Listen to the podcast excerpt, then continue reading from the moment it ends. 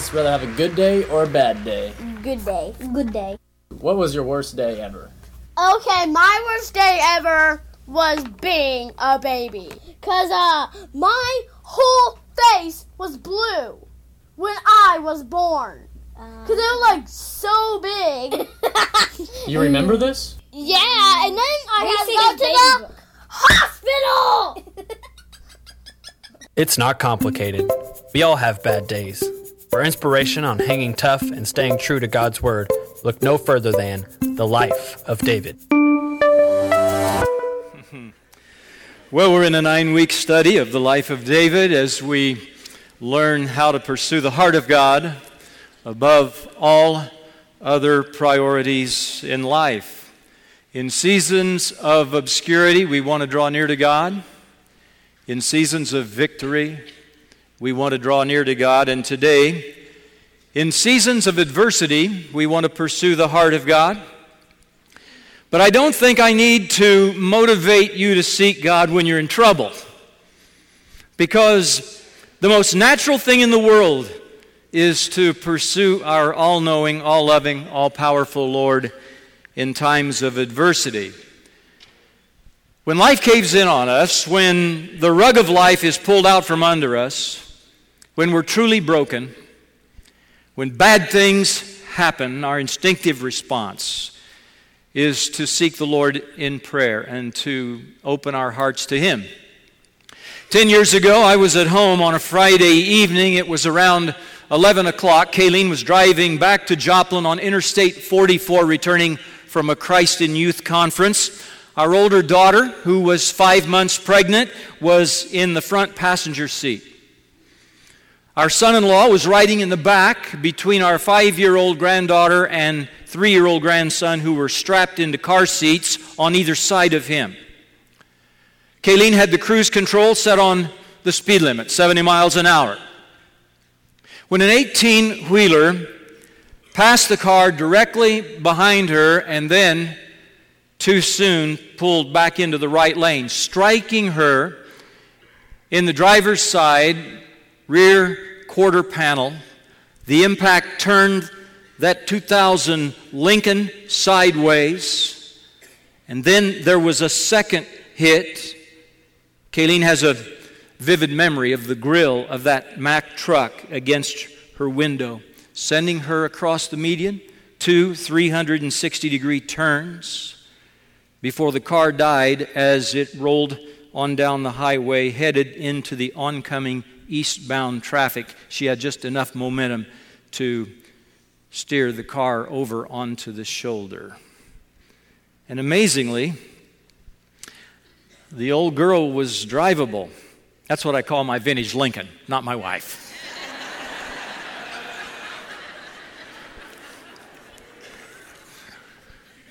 now, I share this story with you, this true story, because, because it has two telling God moments. One was the instant that semi hit the car. Our son in law, Brian, immediately cried out, out loud, praying over and over, Oh God, help us, save us. That car should have flipped over. It didn't. Except for a bruise on Kayleen's lower left leg, no one even had the slightest injury. A half dozen state police could not believe that no one needed an ambulance. The children in the car seats did not even wake up. The airbags did not even deploy. The second God moment was when I got the call at home and I learned what had happened. I hung up the phone and I immediately went to my knees beside my bed and I poured out my gratitude to God for a long time. Friends, Brian did not have to think about it to cry out for God's mercy. And I didn't have to be schooled on how to pray a prayer of gratitude. For both of us, it was immediate, it was instinctive, it was involuntary. And my guess is that some of you here this morning could tell your own story about such a moment or such a season when you pursued God in an emergency or in adversity, and He met you there. But have you noticed this? Whenever you're in a season of adversity, there is often an adversary. And in 1 Samuel chapter 18, David is experiencing a season of adversity. Now, you would think that a few days after David killed the giant, he should have ascended to the throne of Israel. After all, he had already been anointed by Samuel, the prophet Samuel. He'd been victorious in battle over Goliath, and that should have elevated him to be the prince in anticipation of becoming the king, but it didn't happen that way. As a matter of fact, David's victory ushered in one of the longest, darkest life passages that he ever experienced. He was 30 years old when he eventually became king, so we're talking here about 13 to 15 consecutive bad years. Now, you've had a bad day. Uh, maybe you've had a bad month. Maybe you've had a bad year, but 15 consecutive bad years? And the reason that he was in this season of adversity is revealed in the text. It's because he had an adversary. Let me tell you the story from 1 Samuel 18, and then we'll pull out some real life lessons. Here we go. After King Saul witnessed David's courage, David's strength, David's skill on the battlefield, he decided to keep him in the palace. And he began to send David out on military operations. And David was always successful. And so he advanced quickly through the ranks to achieve the status of general at a very early age. And when he returned to the city, the women came out to joyfully welcome David and his army home. In 1 Samuel 18:7 we read about it. As they danced, they sang. Saul has slain his thousands and David his tens of thousands. This made Saul very angry. And from that time on, Saul kept a jealous eye on David. So King Saul's jealous anger caused him to become so depressed that he actually tried to spear David. So here's David serving the king faithfully. He's even taken his harp and played harp music when the king was in this period of intense depression to soothe his spirit, trying to help him. And what does the king do? Well, he takes a javelin and he tries to harpoon David. Twice David eluded him, and he would later attempt to take his life a third time in the same way. Saul's contempt for David was born of jealousy, but not only jealousy, it was also born of fear because he knew that the Lord was with David. And he also knew that God's Spirit had departed from him. So Saul sent David out on impossible missions, hoping he would die in battle. But that backfired, and instead, he won victory after victory and he became a legend.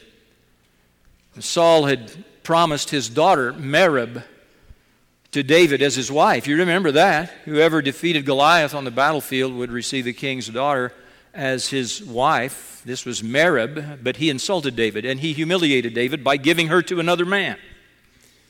And then one of Saul's other daughters, named Michal, professed love for David, but she was a handful. So Saul was only too glad to give her to David because he honestly believed that Michal would eventually be complicit with him in betraying David. And David agreed to marry her. And Saul suggested that the price for Michal was that he had to produce the evidence that he had killed 100 Philistines, another thinly veiled attempt on David's life. So David brought him physical evidence. Think of it sort of like scalps. Read that passage and you'll see why I said scalps he brought proof that he had dispatched 200 Philistines. So David said, Evidence that you've killed 100 of my enemies. And David brought evidence of having killed 200.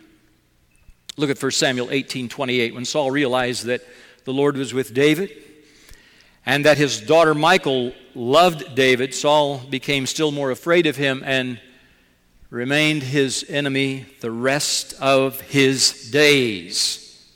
Now, that's the content of 1 Samuel 18. But now I've got a dilemma because there are so many teachable truths in this chapter.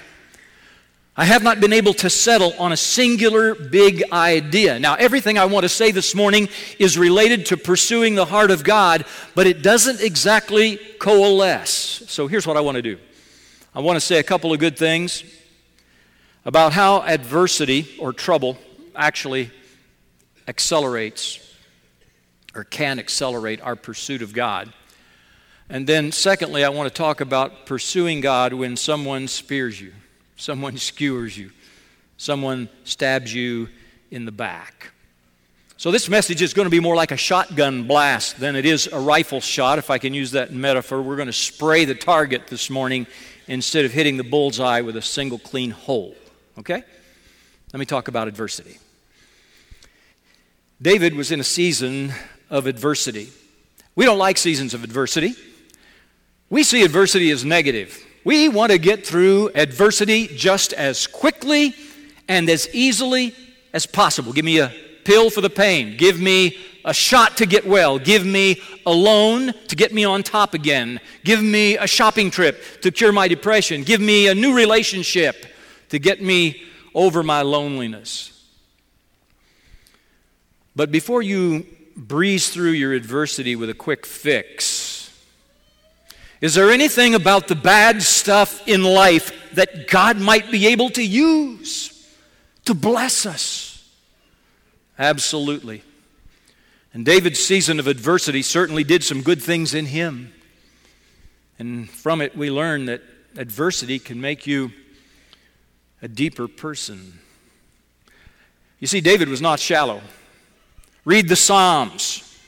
Read his prayers. He was a man of genuine humility, deep personal faith. If you trace David's life, he often considered others ahead of himself. He was a kind man, he was a compassionate man, he was a man of self control. But he wasn't perfect. We're going to learn that down the line. But neither was he morally bankrupt. He repented when he was confronted with his sins of adultery and conspiracy. And all the stuff that David experienced in his life refined his character. He was overlooked by his father. He was shunned by his brothers. He was given menial chores. And then in Saul's house, promises are made to him and routinely broken. Rewards are unjustly withheld. He's restricted from contact with his family of origin, and we learn that some of his friends died because of their loyalty to him. Later in his life, he's treated with disrespect. He's betrayed by his own adult children. He's abandoned by people that once professed love for him. All this adversity in David's life made him a deeper man, made him a better leader. David was not a lightweight. He was not like many leaders today. They're the mile wide and about an inch deep Idleness and self indulgence were not what made David a deeper man. I'm telling you, adversity did that. William Blakey wrote Adversity, your features are hard, your fingers are of iron, your look is stern and repulsive, but underneath your hard crust lies a true heart, full of love and full of hope if only we had the grace to believe this. Eugene Peterson wrote his memoirs of 50 years in ministry, and he called his book The Pastor. He tells about starting a small church in the Washington, D.C. area. Three years into it, they launched a building program to construct a worship center that would seat 300 he said the energy in his church was contagious. The excitement was palpable as they worked on it together while they worshiped in the basement of his house. And when they finished the project, they thought it was the greatest thing to happen in the region. Now the sky was the limit for their church. But two months after the project was done, Peterson said the attendance began to decline. People were finding other things to do than to grow a church. And when people began to miss week after week, he would go and seek them out. And he said, not a single one was disgruntled, not a single one was upset. They just got involved in other things. He said the malaise spread throughout the congregation. He said he could feel the adrenaline draining out of his own soul. And he described this season as the badlands of his life. And it lasted for six years. And he called it the Badlands because if you've ever been to the Dakotas, you know there are areas in the Dakotas where there's nothing green, there's nothing growing, there's no signs of life, no trees, no water, no towns. And he said that he learned in that season that the church would not always be a fertile farm with rolling green hills, and there would not always be grand horizons and majestic mountains. He learned that growth has periods of dormancy. And he determined during those years that the church is not a perpetual pep rally, it's a place of deep relationships, patient faith, sacrificial service, faithful stewardship. Well, what else can adversity do? It can make us deeper people, individually and corporately. Well, adversity can also make you a dependent person, not just a deeper person, but a dependent person. I noticed a particular phrase that appears something like 25 times in 1 Samuel, and it's this David fled and escaped. That little phrase appears and reappears throughout 1 Samuel, reoccurring theme of his life during this season. David stripped of his good name. He's stripped of his position. He's stripped of his wife. He's stripped of his mentor, Samuel, who dies. Stripped of his closest friend, Jonathan, who's killed in battle. He's stripped of his self respect, his dignity. But all that is stripped away takes David back to a place of utter dependence on God. You've heard this expression God helps those who help themselves. That's not Scripture and it's not true. God does not help those who help themselves. God helps those who admit that they're helpless and depend on Him for help. And some of God's greatest servants have had to learn dependence on Him in the badlands of life. Abraham's season of adversity was waiting for what seemed like forever to see God's promises fulfilled. Joseph's adversity was 13 years of injustice spent languishing in an Egyptian prison before his dreams were realized. Moses' adversity was being sidelined by a mistake that he made, and he was sidelined for 40 years. Paul's adversity was a thorn in the flesh that he had to learn to live with until the day he died. So, what is it? What is it in your life right now that you might classify as adversity? Before you quickly flush it, milk it. Milk it for all it's worth to take you to a deeper place with God, place of greater dependence on God. So then, what do you do when you're backstabbed. Well, David never did anything to Saul. He was completely loyal. He was no threat to King Saul. He even helped Saul. He secured his kingdom against the Philistines. He soothed him with harp music. So, why was Saul so bent on destroying David? The answer is right there in the text. We've already looked at it. It was jealousy and fear. And because of that, as Saul aged, he became a very mean man. He became a truly evil man. We all have the idea that as we age, we'll mellow, we'll get better. It's not always true. Saul lied and plotted and manipulated and schemed and blasphemed and killed. He became a man devoid of conscience. And listen, my friends, those people are out there today, and you may cross paths with one or more of them in your lifetime. There are just a lot of hurt people out there, and hurt people hurt people. And Christians have known to be targets because, like David, God blesses people who have a heart for Him. And when people see your goodness, they see your joy, they see your peace, they may become jealous or resentful. But David teaches us by example how God wants us to respond when we are victimized. First of all, don't take revenge. When you're backstabbed, don't take revenge. Maybe you heard about the Desert Storm soldier who received a Dear John letter from his girlfriend back home. And to add insult to injury, she wrote, Please return my favorite photograph of myself. I need it for my engagement picture in the newspaper. Well, the poor guy was devastated, but his brother soldiers came to his rescue. And they collected pictures of all their girlfriends and put them in a shoebox.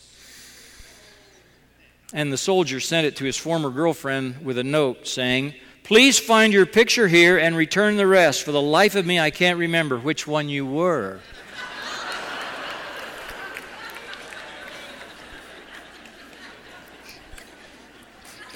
Oh, that's good. That's good. now, I confess, I get some satisfaction out of that story. Apparently, you do too. Because our natural response, our knee jerk response to a betrayer, is to get even. And David didn't do that. Saul tried to take David's life. David never tried to get even. He actually had two perfect occasions to take Saul out, but he wouldn't do it. And his own officers tried to convince him to take revenge, end Saul's life, seize the throne. And they told him, God's making it possible. Get the perfect opportunity here. It's providential. Do it. But I think Leviticus 19:18 was engraved on David's conscience. Do not seek revenge or bear a grudge against one of your people, but love your neighbor as yourself. I am the Lord. And then take a look at David's own words. He actually said this to Saul in 1 Samuel chapter 24 verse 12. May the Lord judge between you and me, and may the Lord avenge the wrongs you have done to me, but my hand will not touch you and it never did. You know, many times when someone stabs us in the back or harms us in some way, our knee jerk reaction is to respond in kind. Yet David's example is that it's not right. Even if we have the perfect opportunity, even if all our friends are trying to convince us to do it, Look at what was written by the Apostle Paul to Christians living in Rome. Now, there was probably no city on the planet where Christians were more mistreated and disrespected and unjustly persecuted than Rome. And here's what Paul writes to the Christians in Rome Do not repay anyone evil for evil. Be careful to do what is right in the eyes of everyone. If it is possible, as far as it depends on you, live at peace with everyone. Do not take revenge, my friends, but leave room for God's wrath. For it is written, It is mine to avenge, I will repay, says the Lord. But you see, if you take revenge, you're not leaving room for God's wrath because it's as though the Lord sees you handling it and he steps back and says, Oh, excuse me, you're going to take care of this. All right? And it doesn't turn out nearly as well as when we're obedient to these truths. Now, the most widely accepted and widely practiced form of revenge, particularly in Christian circles, is trash talking or gossip. Well, you're not going to get even except. We can be subversive, we can be clandestine, in our conversation, that's a little harder to trace. I find it interesting that David did not even trash talk Saul. He told the truth about what Saul was trying to do to him to Saul's son, Jonathan, who was his intimate, his close friend, but it was because he thought Jonathan might affect a reconciliation. He might produce some kind of peacemaking between them. David never slammed Saul's character. He never made snide remarks. He never ridiculed Saul. In fact, he even defended Saul. And we need to take a lesson from David here not to take revenge. Well, can we learn anything else when we're backstabbed? Yes. Be faithful. It's commendable that David continued to serve Saul faithfully even after Saul had tried repeatedly to spear him. Saul had sent him away and demoted him and cut the size of his army. Look at this in 1 Samuel 18 13. So he sent David away from him and gave him command over a thousand men. And David led the troops in their campaigns. All Israel and Judah loved David because he led them in their campaigns. So here's David faithfully serving Saul, even though he's unfairly treated, even though his rank is reduced, even though he's assigned missions that become very high risk. He could have gone AWOL, you know. He just could have gone AWOL. That's easy to do when you're stabbed in the back. Just throw in the towel. A friend abandons you, so you give her the cold shoulder. Now, you're not going to get even, you're just going to freeze her out. Your boss makes the workplace unpleasant, you decide you're just going to quit your job. You'll show him. You don't think you're appreciated, so you turn in your teacher's book. Your leadership is criticized, so you write out your resignation. David didn't do that. And God used the injustice that he suffered to build his character so that when he became king, he could face difficult circumstances because he'd already been through the fire. He'd learned to lean on God in tough times. By the way, while David was on the run from Saul, he wrote many of the Psalms in the Old Testament. Do you realize, if not for this 13 to 15 year season of adversity, we would not have some of the richest passages in the Bible, like Psalm 142. I, I won't take time to read it this morning, but there are half a dozen or seven verses there in Psalm 142, written by David while he was hiding in a cave. It ministers, it can minister to all of us. We wouldn't have it if it had not been this season in David's life. One qualifier you should not allow yourself, you hear me? You should not allow yourself to be a punching bag. If physical abuse is part of your adversity, you should get out of the situation. Even David fled to keep from being injured or killed. Just one more thing to do when you're backstabbed extend forgiveness. You know, after Saul, David's adversary, uh, attempted to take his life, humiliated him, demoted him, threatened him, exiled him, David postured himself toward Saul with humility. Now, it's only implied, but I think you can see it in the text of 1 Samuel 18 18. Now, here's what he says at the prospect of marrying Michal and becoming Saul's son in law Who am I that I should become the king's son in law? Evidence that he had a forgiving spirit toward Saul. And I'm convinced that David's humility here is evidence of his forgiveness. You see, if you have been sinned against, you have the moral high ground. If you've been sinned against, you have the moral high ground. If you've been unfairly or cruelly victimized by an adversary, then you become the judge. They become the defendant. But in an act of forgiveness, you condescend. You humbly lay aside your judgment robes and you take your place beside the offender.